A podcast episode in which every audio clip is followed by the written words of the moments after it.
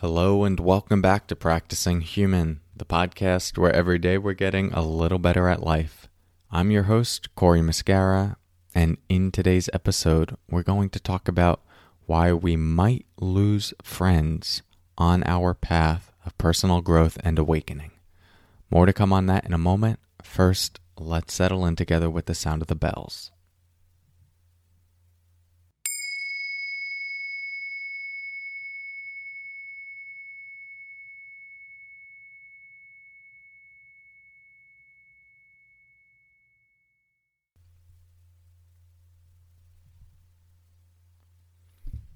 Okay.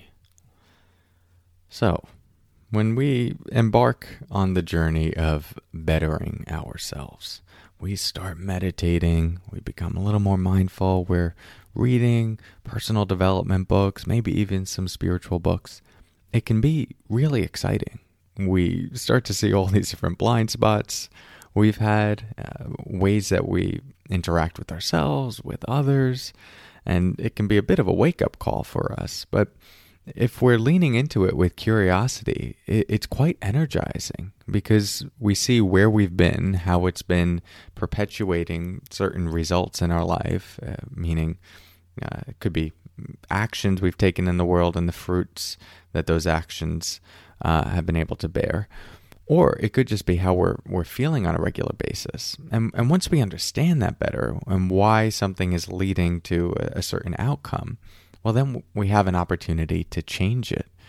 And so, you know, if you're like me, I'm sure you've experienced the energy around this. It might be one of the reasons you listen to this podcast.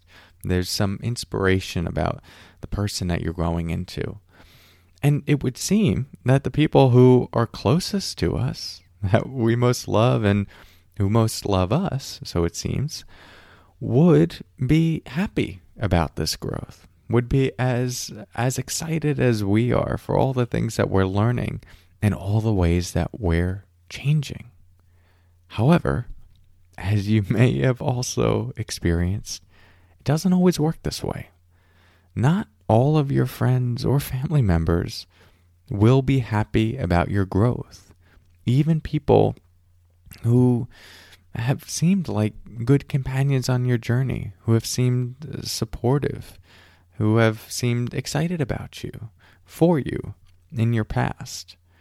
And there's a lot of reasons for this, but the key one is a lot of these relationships and what has previously made them work or originally made them work and have continued to make them work are contingent upon two different personalities that seem to complement each other, two ways of working with one another that seem to complement each other, different triggers and insecurities uh, about the other person that we accept or that we can commiserate on together, maybe a, a fueling off of each other's anxiety. And yes, sometimes we become friends with people because certain things they're struggling with make us feel a little better about ourselves. And that's not terrible. We we're complex beings, so we choose our social circles for a number of different reasons. It, it doesn't mean that we don't genuinely like this person, but there might be this sense of oh, they're struggling with this, and while we do wish them well, a bit of our self-esteem is sort of based on us being in relationship to their struggle. And it works the other way. And this is why, as you start to change, as you start to grow, it can bring up stuff for other people. And they might actually resist your growth. They might say little things like, huh, well, you've never acted like that before. Or why are you doing that? Nor why are you talking that way?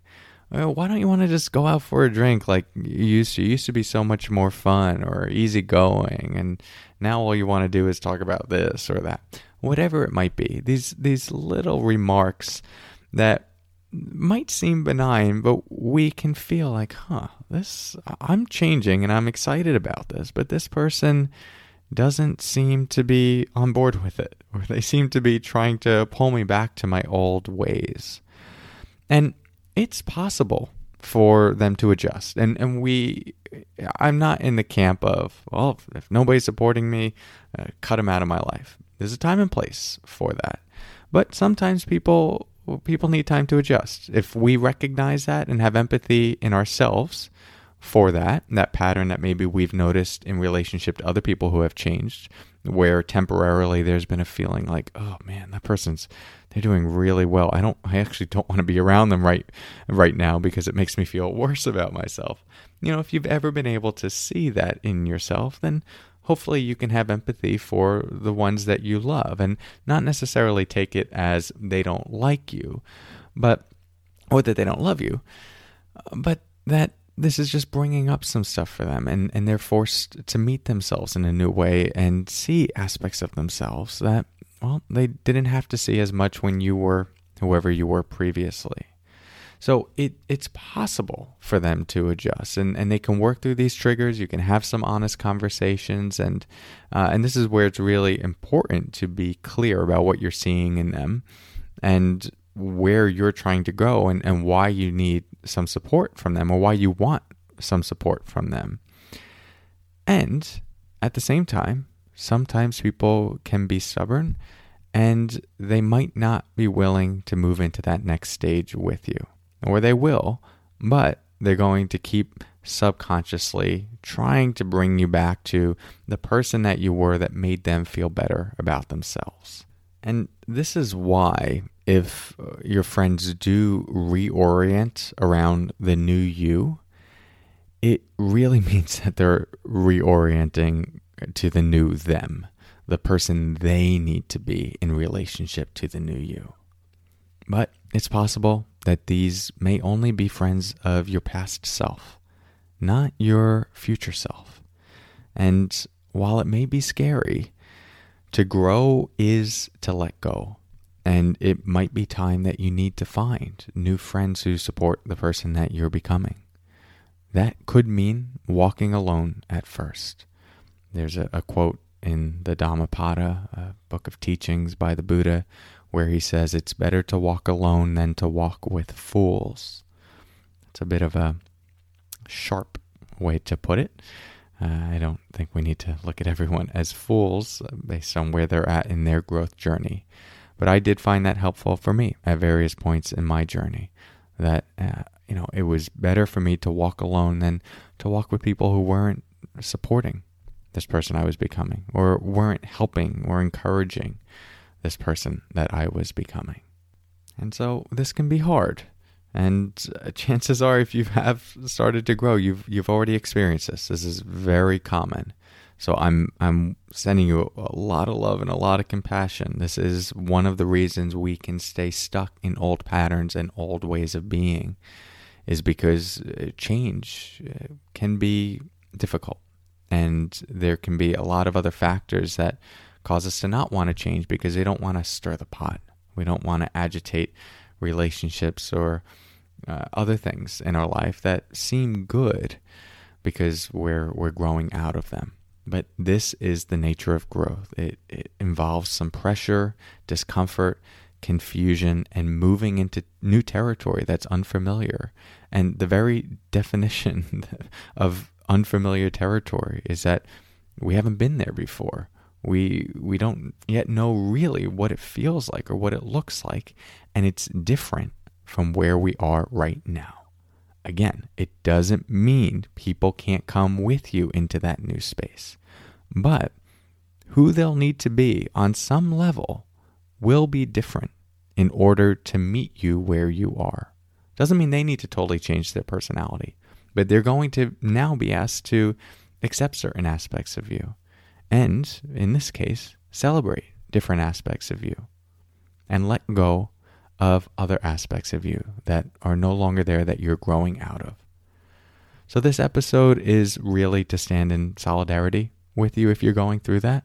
And that if you are noticing this come up for you in your growth journey, it's very normal. We don't have to shame other people. We don't have to cast them into the darkness and, and say that they're wrong and unevolved. Everyone is on their own journey. But this is some of the background about why that can happen, have some honest conversations, tell them what you're seeing, tell them that you don't like it and you feel like you might have to separate from them if they're not willing to support who you're becoming. Tell them they don't need to change. You're not telling them to change. You're not asking them to change. You're just on your own journey. But where you're going is here. And at the very least, you want to feel their support and their love and their care for who you're growing into. If you express yourself in that way and you give it some time, you know, not not necessarily years, but uh, a chunk of time for them to, to think about it and adjust and give them some space, especially if they're people that you really care about and love. But they're still not meeting you where you're at, helping to grow with you or at least support you, then it might be time to make some change. Again, sending you a lot of love, compassion, and support. Know that many people before you have gone on this journey, and there are new friends, new groups, new communities on the other side of this that are waiting to praise you, accept you, and support the person that you're becoming. Lots of love. Thank you for your practice. I'll talk to you soon and take care.